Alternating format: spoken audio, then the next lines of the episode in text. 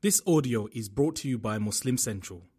Please consider donating to help cover our running costs and future projects by visiting www.muslimcentral.com forward slash donate. The Islamic Center of Tennessee presents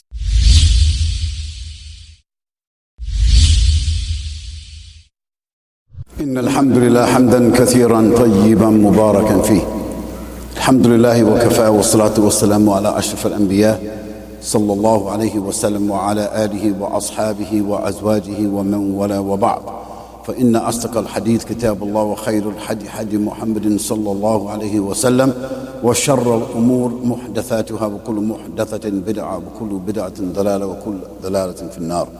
أيها الإخوة الكرام أخوات السيدات السلام عليكم ورحمة الله وبركاته. Uh, brothers and sisters, I, I want to just remind us that even in gathering to hear a muhadara,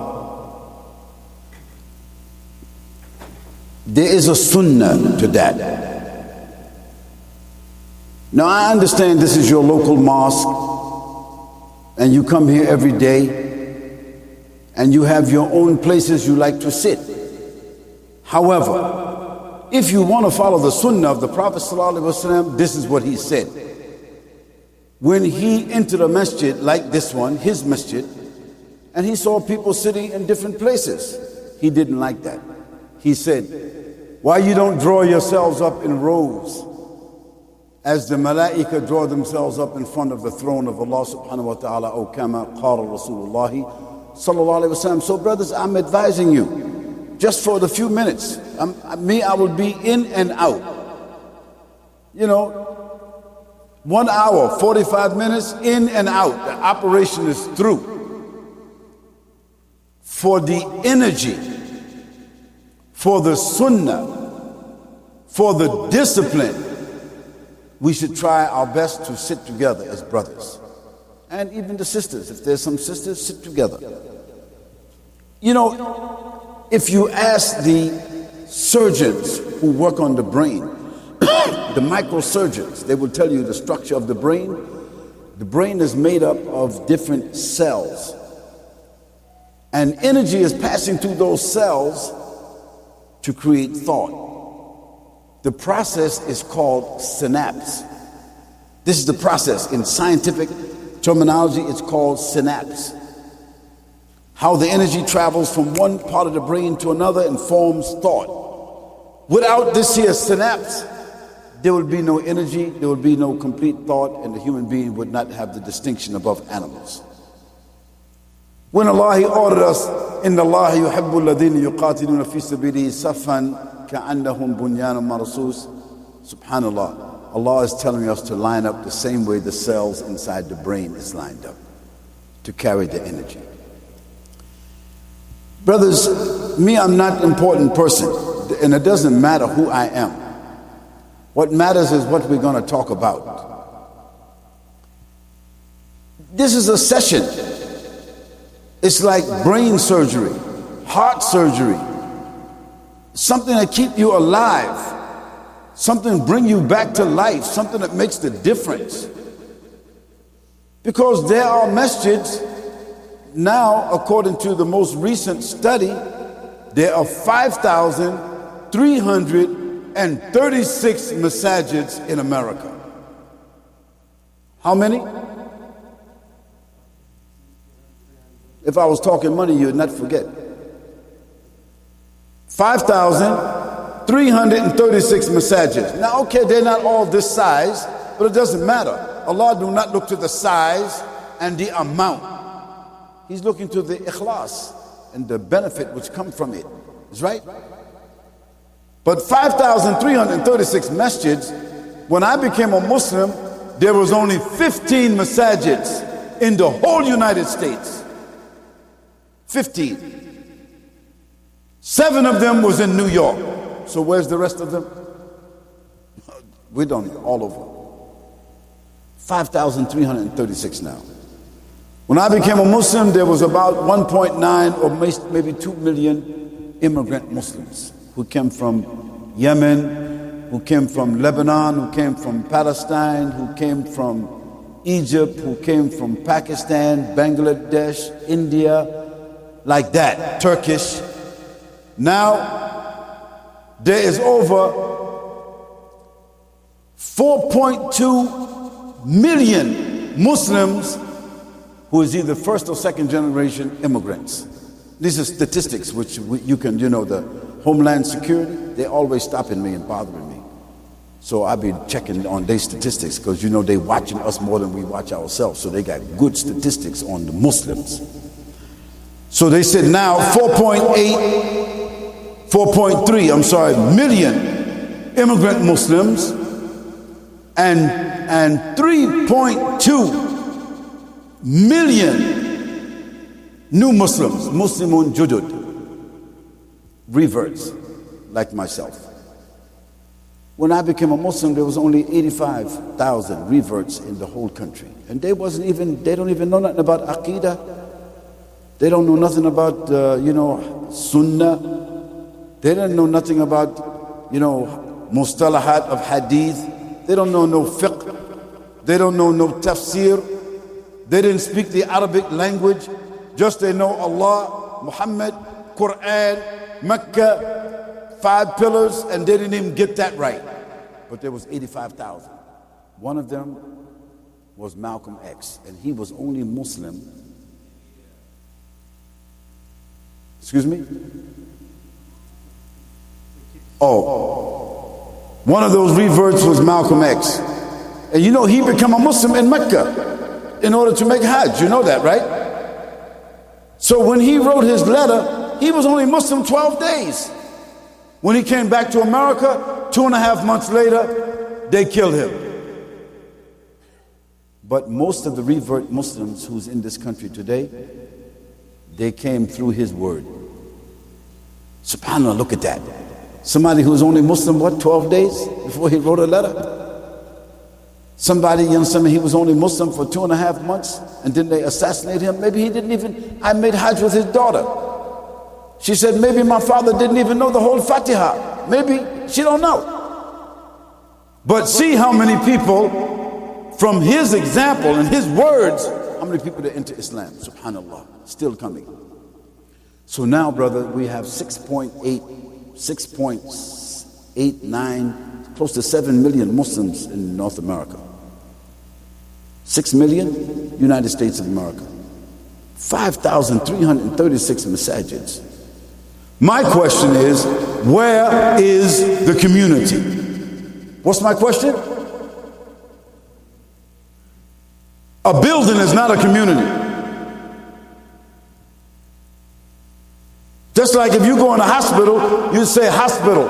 But when you go in there, ain't no doctors there, there ain't no organization there, nobody's at the desk, there's no machines there, no nothing there. But because it's a hospital, you just gonna sit there all night and wait for somebody or not?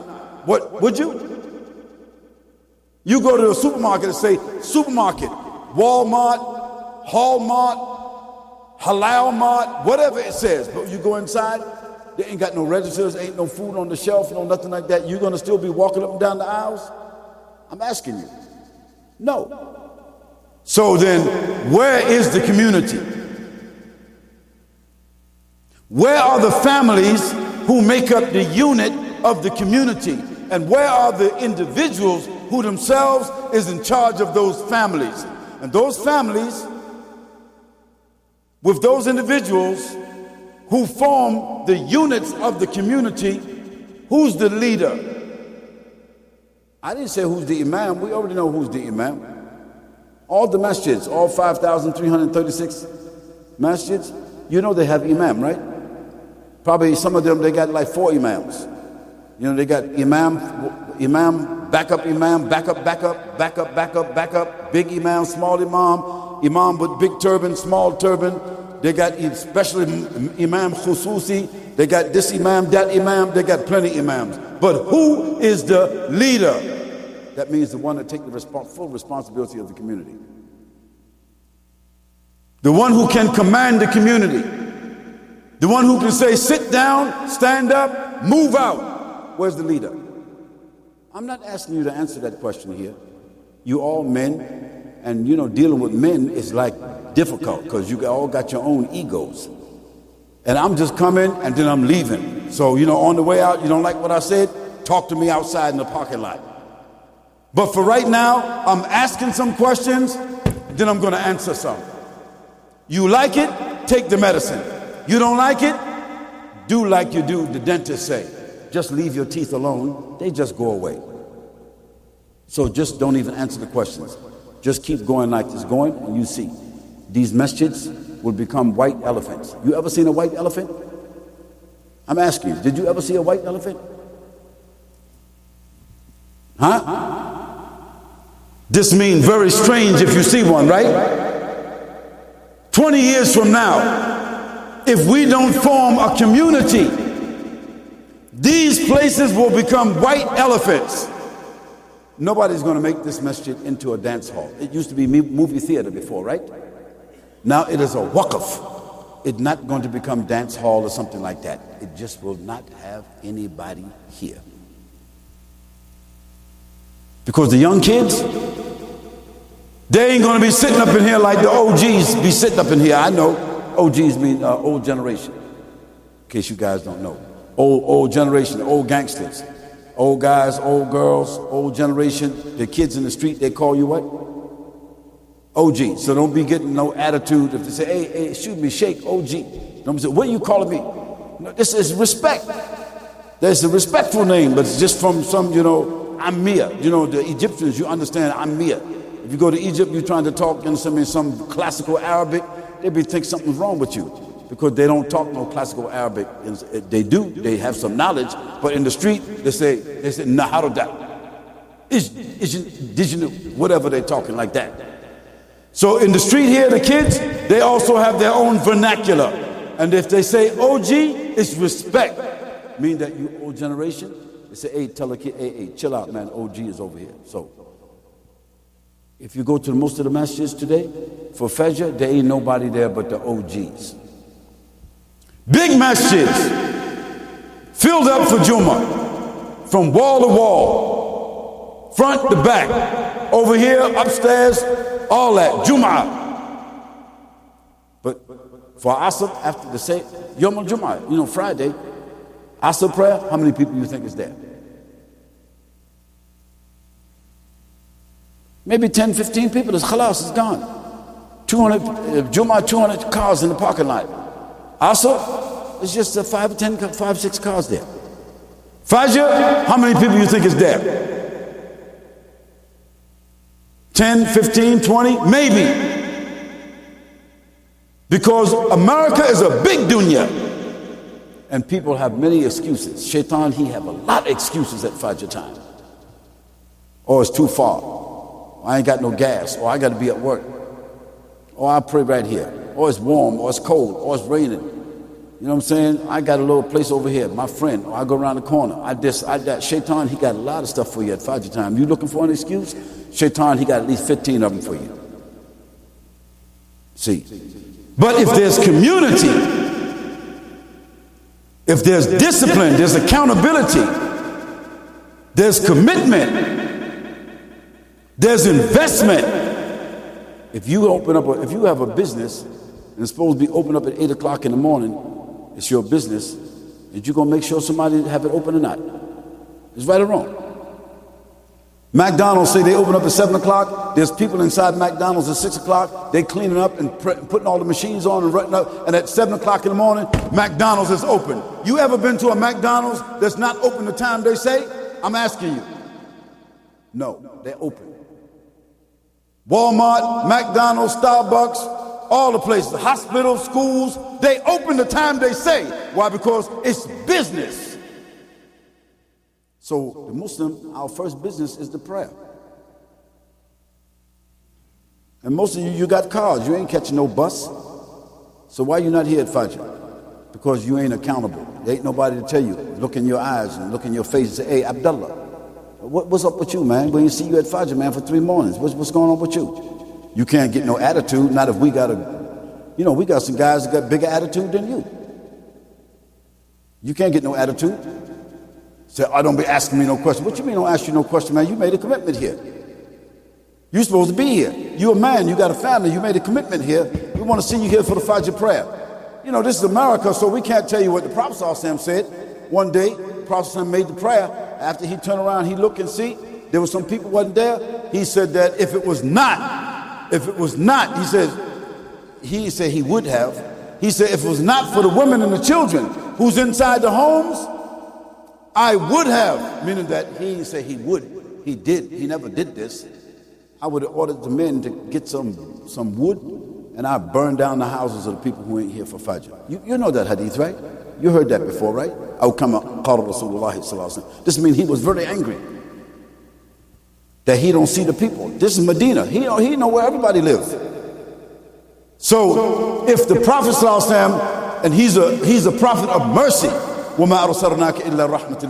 He's a prophet of mercy, but he get angry when he don't see the men is at the Fajr prayer. So if there is an Amir here, he have the right also to be angry. Why are you not here for the Fajr prayer? You ain't got no excuse. But the problem is that the Muslims, they really don't want discipline. So they want a building, they want Jum'ah, they want, they want Eid, they want to call it Salatul Jum'ah, or they want to call it the prayer, but they don't want Jama'ah. Because Jama'ah is accountability. Jama'ah is a responsibility. Jama'ah is a discipline. You know, in the Quran, you know how many times Allah subhanahu wa ta'ala make, say the word ummah? You know, when you say the word jama'ah, ummah is a bigger word, but jama'ah is a descriptive noun for the ummah. You know, the ummah is could be the earth, the ummah could be everyone on the earth, the ummah could be those who follow Muhammad sallallahu It could be all the human beings. The ummah could be the ummah of, of Ibrahim alayhi Could be the ummah of a prophet or a nabi. It could be this ummah, that ummah. But the word ummah in the Quran, it comes 62 times. Allah, He used the word ummah 62 times. That means it's a very important word. He describing the human beings, or he describing those who follow Muhammad sallallahu or this ayah. He says, "Auzu billahi minash shaitanir rajim." He says. Kuntum khaira. You know, you heard this verse, right? Kuntum khaira. Ummatan ukhrijat للناس تعملون بالمعروف وتنهون عن المنكر وتؤمنون بالله This is the ayah we can discuss. Description Allah subhanahu wa ta'ala is given directly to us, the followers of Muhammad He said, Kuntum, you, plural, you are kuntum khaira. You are the best. Ummatan. You are the best ummah. Ukhrijat, evolved out of, taken out of. So that means Allah, He snatched the ummah of Muhammad out of the entire ummah. He snatched this part of the ummah out and He says, You are the best ummah evolved for the whole humanity. Why? Then He give the reason why. What's the, what's the reason why? Ta'maruna bil ma'ruf because you command what is right. And you and you forbid with your power, you prevent what is evil or wrong. And lastly, because you believe in Allah, because you have a covenant with Allah. Three reasons, right? Because you have the, you use your power to do what? command what's good. And you use your power and your resources to do what? To prevent what's evil. And what's the third reason? Because you honor your iman. You honor your contract with Allah. This is what iman is. Iman is the honoring of the contract you have with Allah. Because what does it mean? Amana. Amana means what? Trust, right? Amana is trust. And iman comes from the same verb. So to trust, to have a covenant, to keep the covenant, to have the honor, to maintain, this is iman. This is amana. So when Allah says, وَتُؤْمِنُونَ بِاللَّهِ It means all of that too. As Muslims, those are the three reasons why Allah made us the preferred ummah. And we don't have to go into all the other ayats. I'm not trying here to discuss all of the sabab of the ayats. I'm not trying to give tafsir on the ayats. I'm discussing the issue of community. Now, Allah subhanahu wa ta'ala also said, وَاعْتَصِمُوا بِحَبْلِ اللَّهِ جَمِيعًا وَلَا تَفَرَّقُوا How many people, they heard that ayah before? Oh, you don't hear that? You don't hear the ayah before? So I asked the question. If I say how many people here like money? How many men here, they like women? How many people here like to have a nice house? How many here would like to have $100 right now because I just came with some money? How many people like that? Everybody say like that. But now I'm asking you, did you hear the ayah before? Yes, good. Because nobody who can hear even if they are only seven years old, they heard this ayah. Because it is one of the central ayah in dealing with the discipline of the Muslims. واعتصموا بحبل الله جميعا ولا تفرقوا Allah subhanahu wa ta'ala says wa'tasimu you know in the Quran when Allah says fa or wa when he says that like that this is a command fi'l al-amr it's a command you don't have no choice. It's not like, please think about this. No, this is like an order. So, so hold on to the rope which Allah extend to you and do not be divided among yourselves. Let's discuss that for a minute. Because he's talking about what? What are we talking about again? What's the subject today? Community. So Allah says, hold on to the rope that Allah extend to you. Now, there is a general consensus among all the scholars, past and present, that the Hablullah means the Quran and the Sunnah. We ain't talking about all the different groups who is recognizing the Quran and the Sunnah. What it means, Hablullah. What does it mean? Quran and Sunnah. So whoever is claiming to love Muhammad sallallahu alaihi wasallam, whoever is claiming to love Allah subhanahu wa ta'ala, who is claiming to follow the Quran, whoever is claiming to follow his sunnah, whoever is claiming that, this is the hablillah. And regarding those who fall into hablillah, what's the next order? ولا تفرقوا Now, you know, people who think they're in the right way, people who think they are very religious, they are very disciplined, they have the knowledge, they have the discipline, they got the right school, they got the right scholars, they got the right books, they got the right dress, they got the right kalam, they got this, they got that. Then they say, We the ones that's Allah talking about. We the ones. You guys, you don't look like us, you ain't talking like us, you ain't following like us, you ain't reading our books, you on something else. You guys is Muqtadi. You guys is Kutubi. You guys Khawariji. You guys is this. You guys is that. You heard those names, right? You heard those names, right? So the Salafis, they don't like the Sufis. The Sufis, they don't like the Salafis. And the Salafis and the Sufis, they don't like the Shi'is. And the Shi'is, they don't like the Sunnis. And the Sunnis, they don't like the Shi'is. And the Ahl al-Hadithis, they don't like this one, and then we keep going on and on and on and on and on and on. But what that got to do with the Quran and the Sunnah, and what that has to do with the word Allah says, وَلَا تَفَرَّقُوا So if you say, I'm not praying with those guys, don't sit and eat with those guys, you violating this word right here. Because Allah said what? وَلَا تَفَرَّقُوا And this la, in this verse here, this la in this verse here is irreversible. You cannot put some wala walau. the he didn't say walau. What he said? Wala tafarraku. This la in this verse here is absolute. It is absolute. You cannot change it at all. Do not cause any division among the Quran and the Sunnah and the people of the Quran and the Sunnah don't make no divisions.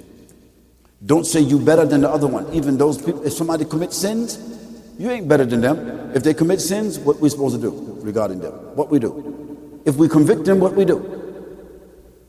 No, we punish. If they do kabair, they get punished, right? Or did we tell them, uh, um, make tawbah. But you don't say you better than them. The judge ain't better. The one who make the judgment, he's not better. He don't say, I'm better than you. I'll put you in the jail. I'm going to punish you because I'm better than you. No, he don't say that he just brings the law, right? The law does not mean that the one who, who put the law is better than you. In Islam, no one better. Inna khalaqnakum min dhakari wal unta. He made you male and female, nations and tribes, different colors, different languages. But verily, the best of you is the best in what? In their fear of Allah subhanahu wa ta'ala. So, today the Muslims is take out the word la. They say, وَاعْتَصِمُوا بِحَبْلِ اللَّهِ جَمِيعًا وَتَفَرَّكُوا they, they take out the la. وَفَرَّكُوا Why? They say, you know why we, we make farrak with those guys? because they this and they that. Allah, He said, وَلَا تَفَرَّقُوا So the Muslims, they change it to وَفَرَّقُوا Brothers and sisters, Islam is a system. You know, some scholars years ago, they were asked to define Islam. And they did it in a very nice way. I ain't saying this is the only de definition, but it is a definition easy for everybody to remember. The definition they gave is like a poem. They said, Al Islamu istislamu lillahi bitawheed wal inqiyadu lahu بالطاعة ورد الشرك والكفر وأهله So how many people here is Arabs or speak the Arabic language? How many people here is Arab or speak the Arabic language? So you understood what, what that is, right? What is the definition? Al-Islamu istislamu lillah. Al-Islam is submission to Allah subhanahu wa ta'ala. Because He's the Rabb. We submit. Whatever He ordered us, we say, Ati Allah wa Ati Rasul sallallahu Istislamu lillah. Bit-tawheed. And the way we surrender to Allah, bit-tawheed. Not any way you feel, bit-tawheed. وَالْإِنْقِيَادُ لَهُ بِطَاعَتِهِ And to surrender to Him completely. To surrender to His orders. What He told us, what he ordered us, what he gave to us to Muhammad sallallahu alaihi wasallam. والانقياد له بطاعته Warut to shirk and to reject all forms of paganism, shirk, wal kufr, rebellion and disbelief, wa ahlihi. And ahlihi means, and all things that come from it, its relatives. This is Islam. Brothers and sisters, Islam is a system of faith which flourishes and depends upon three things. On the earth, Islam is a faith depends on no one except the qadr of Allah subhanahu wa ta'ala. But Islam on the earth as a civilization, as a society, requires three elements family, community, and nation. What's the three elements? Brothers, this is interactive. You ain't paying me nothing, so I'm just telling you, this is my, my setting, I'm just interactive. If you want to pay me, then you ain't even got to participate, just pay. But if you're not paying me, at least you got to participate because what I'm sitting up here doing, I'm wasting my time. I've come all the way from Philadelphia just to be fooling around, listening to some people looking at me, smiling like I'm crazy. So, how many elements? What's the elements?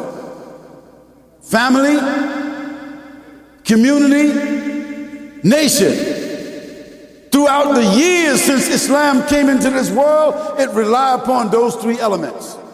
When Allah sent a prophet, he's an individual, right? But can he do something by himself? No, he cannot do nothing by himself. Allah sent the prophet with a what? Family. And even see how Allah subhanahu wa ta'ala sent Prophet Muhammad one of the people that's in his family that helped him the most never became a Muslim. Is that correct? Abu Talib, right? He never became a Muslim, right? But subhanAllah, who helped the Prophet like Abu Talib? This is to show you that even a prophet, he needs to have a family, even if the family don't become Muslim. Still, Allah subhanahu wa ta'ala sent him with a family, right? Individual cannot do nothing, nothing by themselves. If I ask anybody here, would you like to have your own island? Not your own house, your own island. With your own everything. You got everything. You got house, you got cars, you got everything, but it's your own island. But the, the, and, and it's all paid for. We fly you out there with a helicopter, we drop you there, all the food is there, everything you need is there. The only thing you will not get while you're there is people. Nobody else is there. They say, this is your island, stay there as long as you want. It's your island. Just enjoy yourself. Even you can you you want a sweetheart, you want your wife be with you, okay, then we give you a wife. You, the lady give her husband. So the two of you is just out there together. How long you think you will stay on that island with no other people? I'm asking you, what do you think? This experiment, they did that. How, how long? Huh? Maximum after 40 days, 45 days, 50 days, if you by yourself, you don't have somebody to talk to, you go crazy. That's it. You just go crazy. The human being requires what? Other human beings. So this deen is sent as a social religion, not an individual religion. So those three elements start with family. Then units of family become what? Community. Then when you have a community that's well disciplined, you have a community that's well endowed, you have a community that has good resources, you have a community that is very well disciplined, you have a community that they, they attract people and they have power, they establish institutions. Now you have something like the Mormons have in Utah. Anybody here been to Utah? Who? Who been to Utah? Utah. U T A H. That's not on the moon, guys. Utah. Where is it, brother? You been there?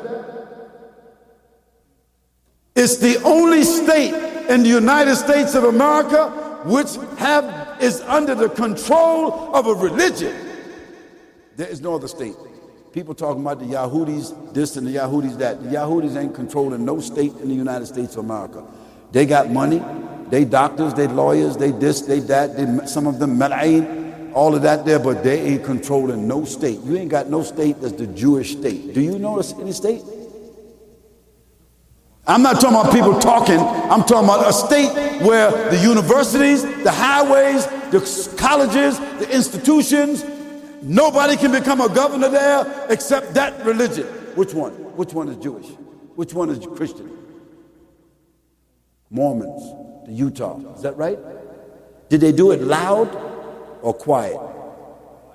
Quiet. No one can become governor in that state if he's not a Mormon. Do you understand that? And those states that surround Utah, they controlling the economy of those states around Utah also. This means that those people is very powerful. Do you know how many Mormons is in this country? I'll give you statistics now. In the whole world, there's only 15 million Mormons. In the United States, maybe only 5 million. That means Muslims outnumber the Mormons.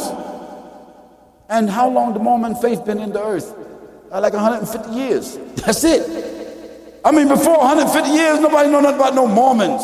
They got their own book. If you go to any hotel in the United States now, you find two books inside the drawer when you pull it out, right? It's right or wrong. You open up the drawer in a hotel, they used to only have the Bible. Now what they got inside? The book of Mormon. Why they ain't got no Quran in there?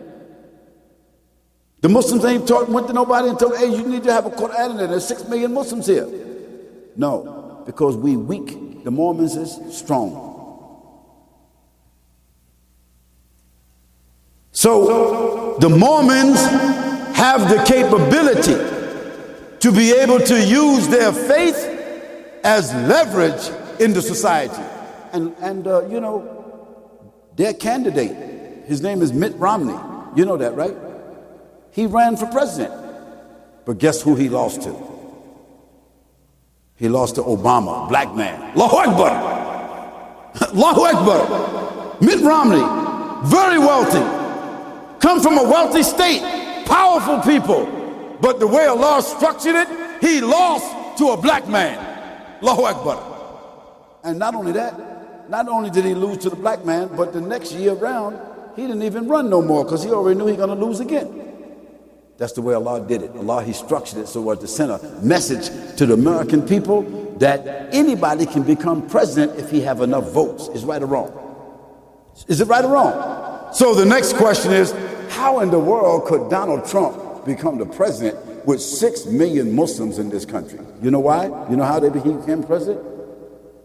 The pious Muslims, the knowledgeable Muslims, the ones who holding the Quran the Sunnah, who wear the turbans and they got the sajda mark and they got this and they belong to this and they belong to that, they stayed home. They didn't vote. Because they say, I ain't voting. I'm an American, I'm getting all the benefits of being an American, but I ain't no American. That's how Muslims be talking. I ain't no American, these Kafirs. What you in here for? If this is a Catholic country, why you here? Ain't nobody forced you to get here. Ain't nobody, somebody forced you out of your home. Somebody forced you out of your country, but nobody forced you to come to America, did they? And nobody forcing you to stay, right or wrong. So why you staying? Because there is benefit. And only stupid people will leave a place where there is benefit to go to some other place. Even the Muslim who come here, he might be talking that he, oh man, Algeria, I'm from Al, Aljazair. You know, me, I'm from Morocco, mashallah. You know, me, I'm from Mecca, I'm from blah, blah, blah. But I guess what? If you get that green card and somebody tell you, okay, go back to your country. All of a sudden you say, what? What? This is my country. What are you talking about? Now all of a sudden the Muslim, he switch up now. Because no one will leave where there's benefit to go back to another place where he cannot or she cannot get the what? The benefit. I didn't say that America is the greatest country in the world. I didn't say that. I said it right now. This country has the best constitutional privileges for Muslims in the world. I said, what kind of privileges? Because you know, see what I just said about Donald Trump? Donald Trump is a tramp. Donald Trump is a criminal. Donald Trump is crazy. He's like a baboon, man, going wild. I don't know how he get to the White House. But I'm on TV. I can talk like this here. Is anybody going to come in here and arrest us? Huh? No, nobody even think like that. But if you was in Egypt and you say, you know, Mursi, he crazy. Not Mursi, what, what other guy? Oh, Sisi, Sisi, like, like yes, yes in Spanish. Sisi. You know, so, eh, you know the guy Sisi? The guy is crazy, man. He's Majnoon. Wallahi, Aki, if you said something like that, within 10 minutes, Aki, you going to jail and your whole family going to jail. Right or wrong? Even in Egypt now, if you're walking down the street with a mushaf and a long beard, you might go to jail for that. So, here in America, if somebody want to travel, he want to run from New York to California with no clothes on, just a hat. There's a guy, he ran across America with no clothes on. He just waving at the people. He got no clothes on, just a hat. And everybody's waving. He don't get arrested. Because there's what they call individual freedom. We don't agree with that, right? We do not agree with that. However, he have his constitutional protection. It's right or wrong? You know, we got the people, they call themselves LGBTQZ. I add a Z to it. They, I'll tell you why I had the Z. Because, you know, I can't say nothing bad about them because, you know, you might go to jail because, you know, they under constitutional privileges too. You know, that people, they men with men, men sleeping with men and women sleeping with women and men sleeping with boys and women sleeping with girls and men and women sleeping with dogs. And I mean, they, they get some crazy stuff, man. But they even call themselves LGBT. They said, no, we also queer. So they add a Q, right? Say LGBT. Then last year they added the Q to it, right? They said, no, some of us are just queer. So I add a Z to it. When I had a discussion with them, I said, you guys is LGBTQZ. They said, no, we LGBTQ. I said, no, I said, you Z too. They said, what is Z? I said, well, what you give to this country, its constitution, its benefit, the family, the family, the morality, the humanity, the benefit for the future is zero. So I add Z on the end of it. LGBTQ what? Z. Anyway, family, community, and nation. You cannot build a nation without a community, right? And you cannot build a community without what? Family. Brothers and sisters, Islam encourages the individual, him or her, to use their God given faith and resources to build their family, their community, and their nation. Now, I want to talk about something that you guys should listen very carefully about. In Nashville, Tennessee, I'm going to use your city. Do you know how many churches is in this city? Okay, let's use that. I say over 2,000. Over 2,000 churches in this uh, city. Not the state, Just the city. Okay. Do you know that every church is the owner of property around the church? Do you know that? How many people know that? Every church, if they've been a church for like 100 years, they probably own 50, 60, 70 properties all around the church. It's right or wrong. If they only a church for 10 years, they got 10, 15 properties. You say, how they get the money to buy them properties? They're not going through the bank to buy the properties. How they get the money? You know how they get the money? There's something called tithing. T I T H I N G. Who used to be a who used to be a Christian in this room? Tell me what tithing is, brother.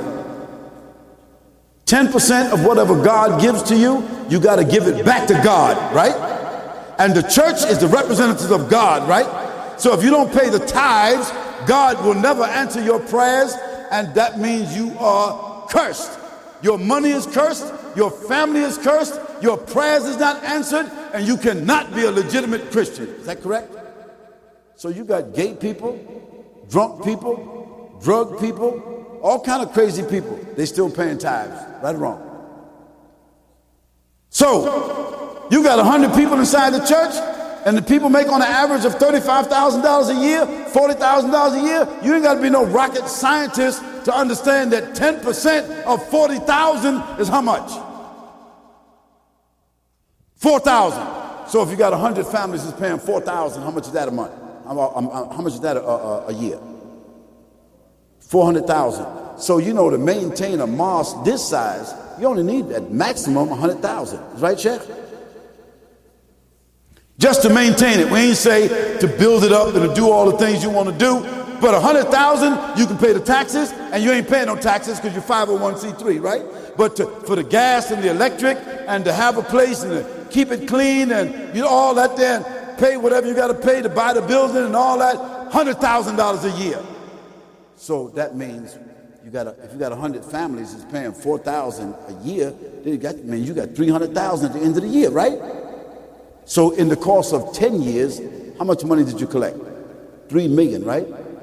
How many buildings can you buy? Houses can you buy for three million in Nashville in 10 years? So, in 10 years, these mosques all over Nashville, what they bought, what they got. If you come here and you say, I need to have a, fa- I need a house for my family, can the mosque offer you a house?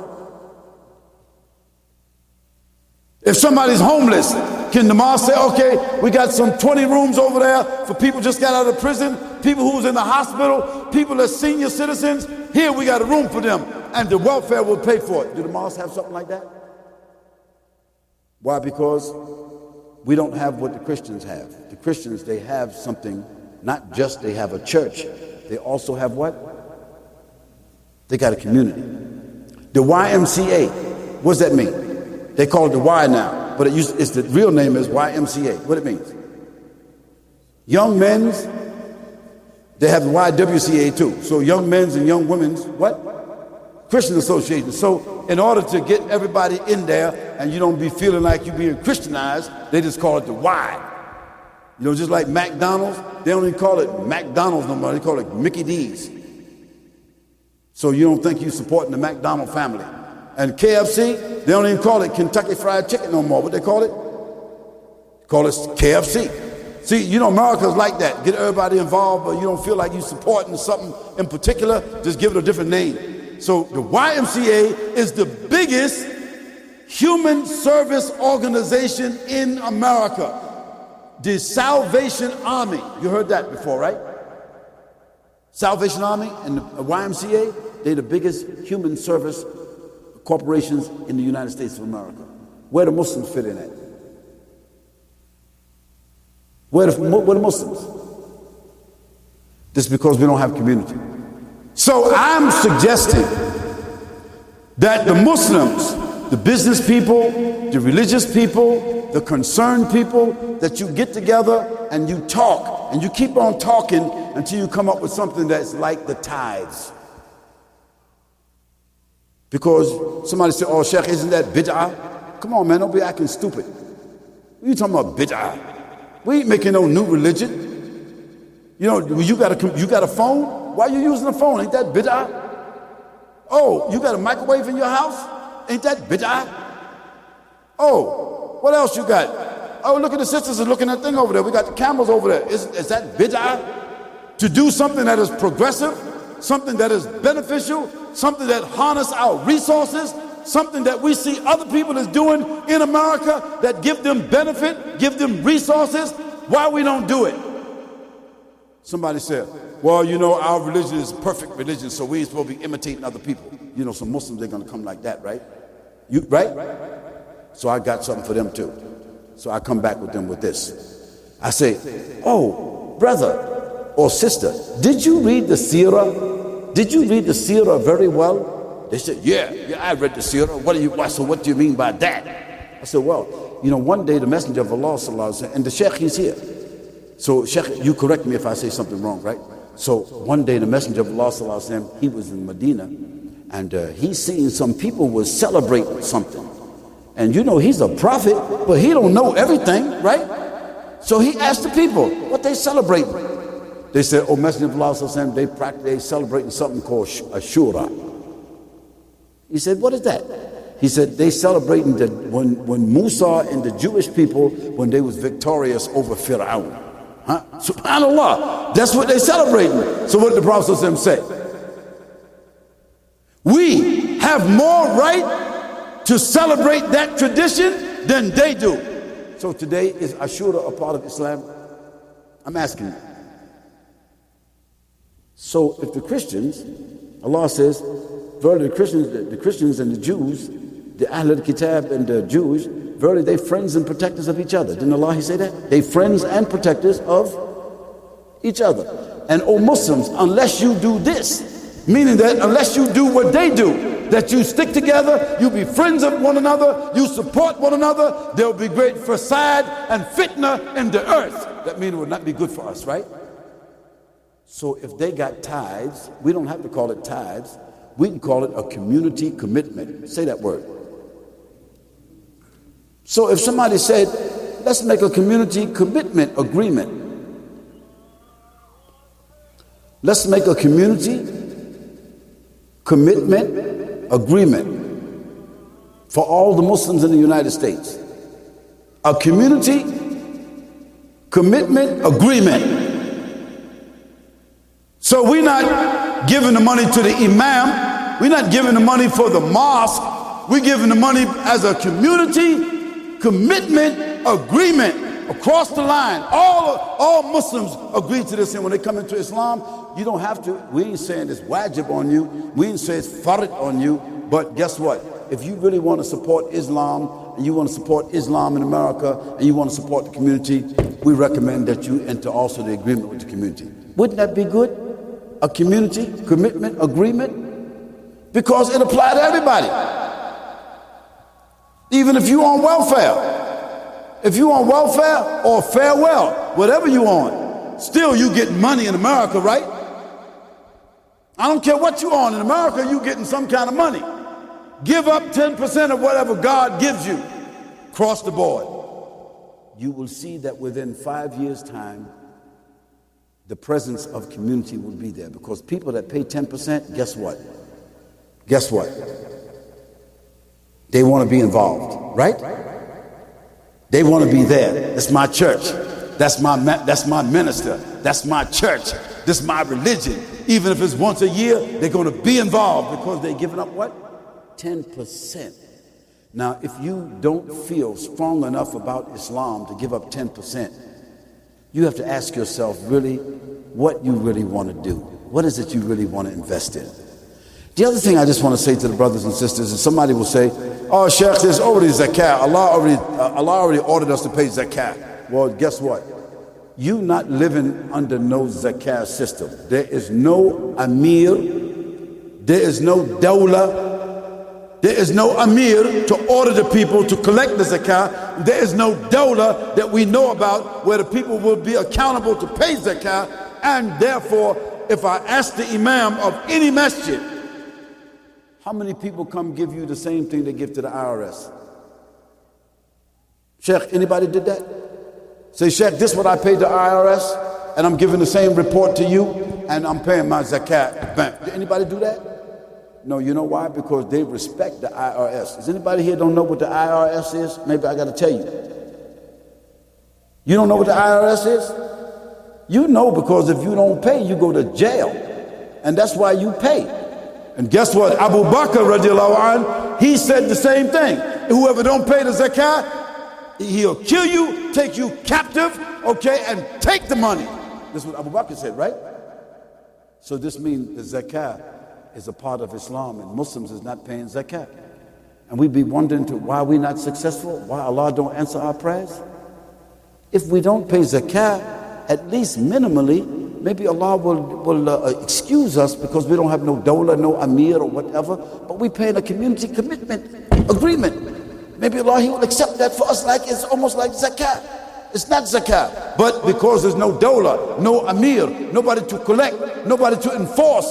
So at least the Muslims say, Oh Allah subhanahu wa ta'ala, I'm paying my community commitment and I'm doing, uh, we paying like the Christians is paying because that's the system they're using. It works here in America. It should work also for us. So we had to come up with something. So somebody said, Oh, Sheikh, 10% is too much. Okay, good. Let's go down to seven. Oh, that's too much. Okay, let's go to five. The bottom line is the people keep making excuses because at the end of the day, they don't want to pay what? Nothing. So nothing from nothing is what? What? I mean, when I went to school, nothing for nothing is nothing. But I don't know, maybe y'all went to a different school. I don't know. Okay. So, brothers and sisters, we Muslim Americans are the envy of every Muslim in the world. Do you know why we're the envy of every Muslim in the world?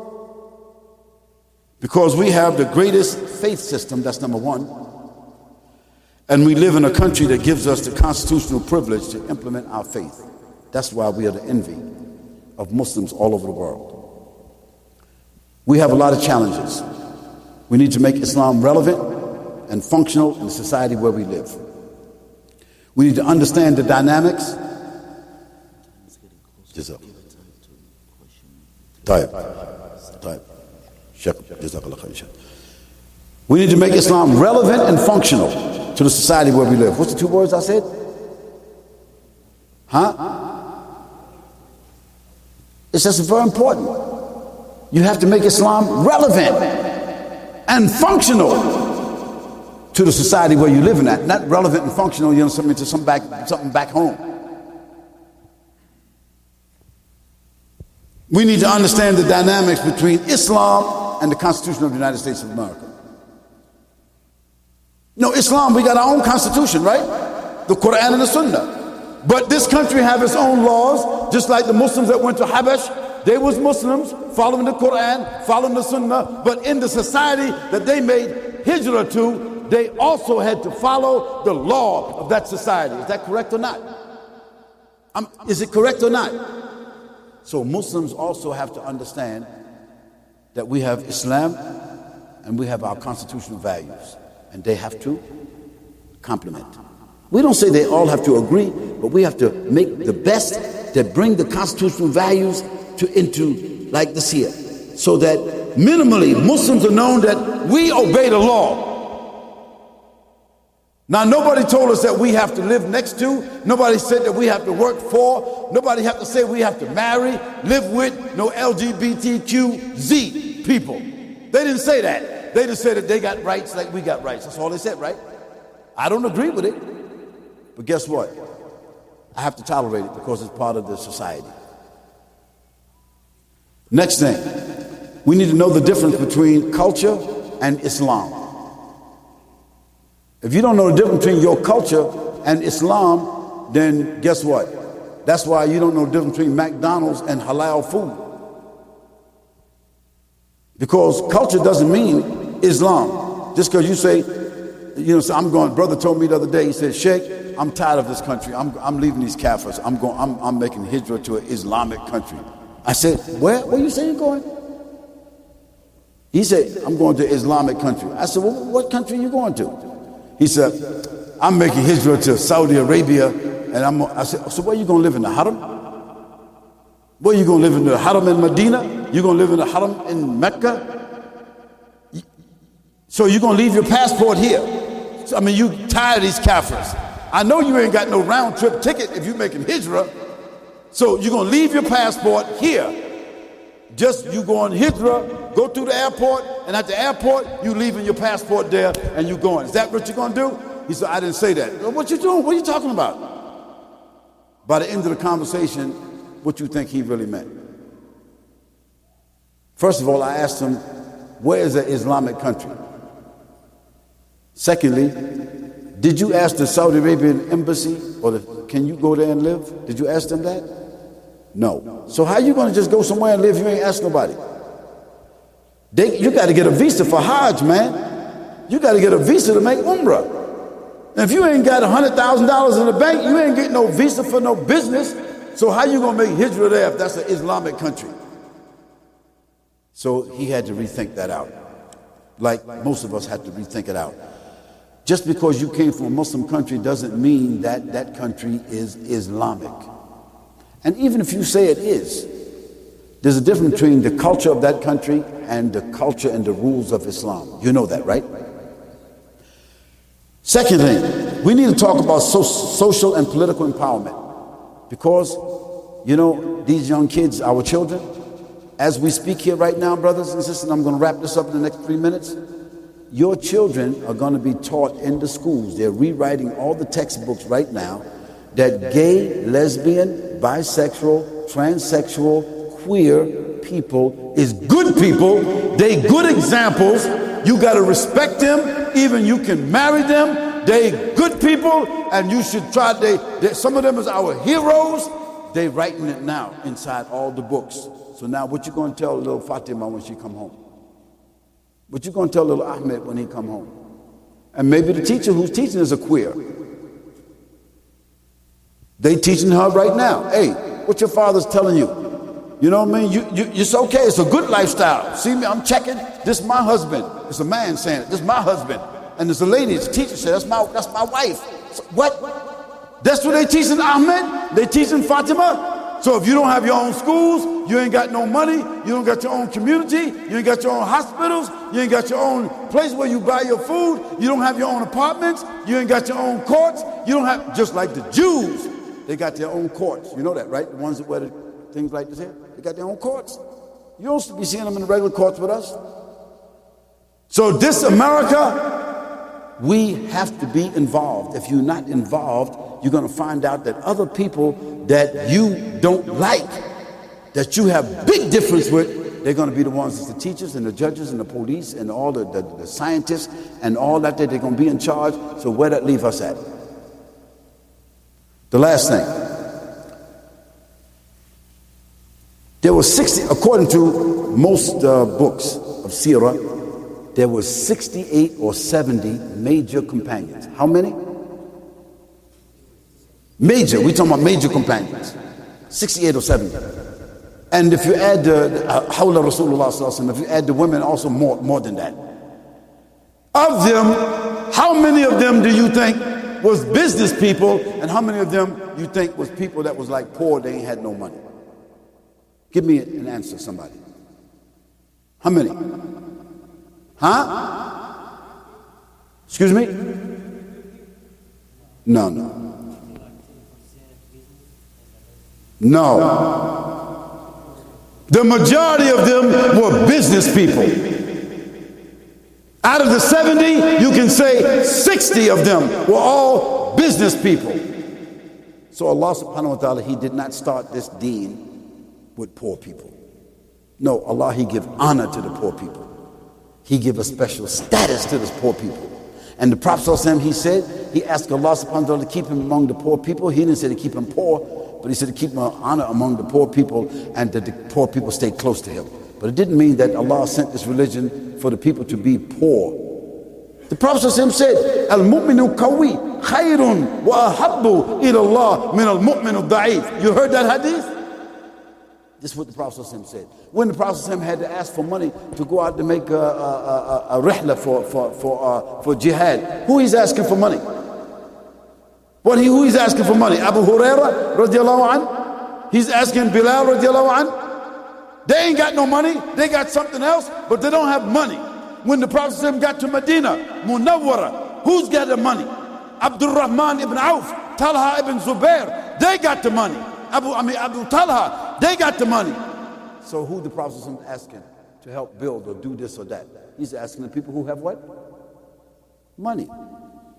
So, brothers and sisters, if you look at the seerah of the Prophet, you see from the very beginning, the one that took care of the Prophet, first it was his grandfather, right? What was his name?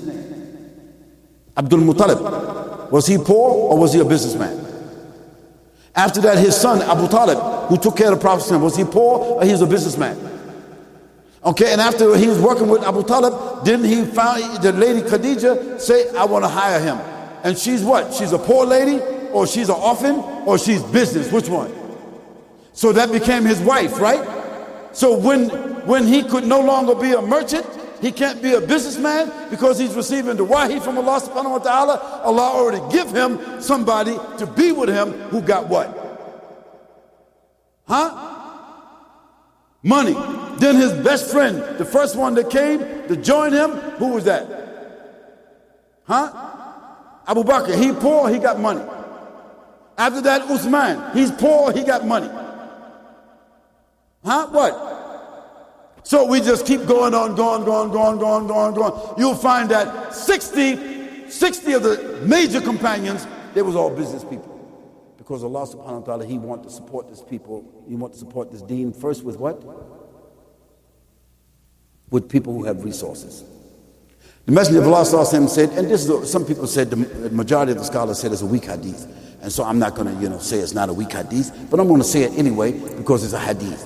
He said, the Prophet says teach your children business because business has 99% of the halal rizq of the Bani Adam. So business, teach your children business. Send them to school to go get a degree, but before you do that, teach them what? Business. So Muslims have to learn the importance of doing business. We should have businesses all around this masjid. Businesses should be filling up all outside the space where we pray and ain't no classrooms. Business. Outside, we own business. All these shops and all everywhere. Business the Muslims should be doing. Because if you're doing business, you're not going to be the slaves of anybody. Do you understand that? Okay. Brothers and sisters, look. You know, me, I'm writing about this here a lot. I had a lot to tell you, but sometimes you can't say what you want to say in an hour. So I, I have to submit to the time and I said a lot in the time that I had, and I appreciate you listening to me. And I also appreciate you coming forward and sitting the way you're sitting. And I know I said a lot of things that you didn't hear before. And if I said something that you don't like, blame the Imam. He's the one that gave me permission to be here. Secondly, if I had time to stay here, I would say more. And if I lived in this city, I would do more. And if somebody gave me some power, I'd push you right up to the walls. Because guess what? You get no juice if you don't press the, the, the lemon or the or the, the the orange or whatever. You don't get nothing, That's right? So we ask Allah to bless the Imam. We ask Allah to bless the administration. We ask Allah to bless the teachers and the elders. We ask Allah subhanahu wa ta'ala. And we ask Allah subhanahu wa ta'ala that some of the people will listen to what I said and they start thinking about community. Not just the prayer, not just the Jum'ah, not just the school, not just to take some benefit for yourself, but to establish a real community. And to do that, you got to make an individual commitment. That's why the Prophet said, marriage is half of the faith. Why he said that? Why marriage is half the faith? Why? Because you're going to sleep with, you got somebody to sleep with? No, marriage is half of the faith because that's when you learn responsibility. That's when you learn accountability. That's when you become more stable and more reliable. That's why the Prophet said that marriage is half of the faith. So if marriage is half the faith, then that means having a family is half of the community, right or wrong. So we ask Allah subhanahu that all of us will benefit from what's been said and you start thinking, make some istikhara about establishing a community commitment. And regarding the suggestions that I made, that's just my suggestion. I'm traveling from town to town, city to city, state to state. I'm making the same suggestions. Maybe in the course of some time, some people will implement it and I get my reward from Allah subhanahu wa ta'ala. So now, Let's take 10 or 15 minutes of some questions. Now, look, brothers or sisters, if you got a question, don't be asking me nothing about some foolishness that's happening somewhere else in the world. Don't be asking me about Palestine. Don't be asking me about what's going on in Yemen. Don't ask because I don't know. I don't know what happened with Osama and Obama. I don't know, you understand me, about all the other stuff that's going on. Don't be asking me no questions. Sisters, don't be asking me about your husband and your problem in your marriage. Brothers, don't be asking me, you understand me, something. Ask me about what I talked about. If you got a question about what I talked about, ask the question. Now, if you got your own statement you want to make, then ask permission from the imam and give your own talk. What I say? If you got your own statement you want to make, Get permission from the imam and make your own talk. But if you didn't understand something I said and you got a question for clarification, it's my obligation to answer that. But it's got to be relevant to the topic. Everybody got that? Good. So if there's some sisters over there got a question, write it down, sis. You can ask the question. And if you're really brave, you can just stand up and just ask the question. I don't care. I, I answer that too. So anybody got questions? Yes.